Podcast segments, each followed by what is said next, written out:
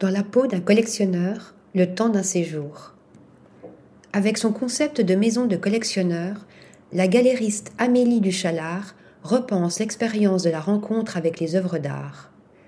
À mi-chemin entre l'hébergement haut de gamme et la galerie d'art intimiste, l'appartement Ambroise dans le Marais est disponible à la location. L'idée?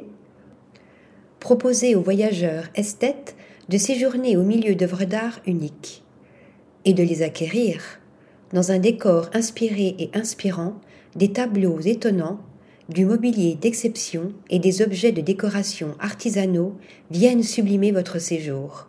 De quoi vous donner des envies d'acquisition. Article rédigé par Yaël Nakache.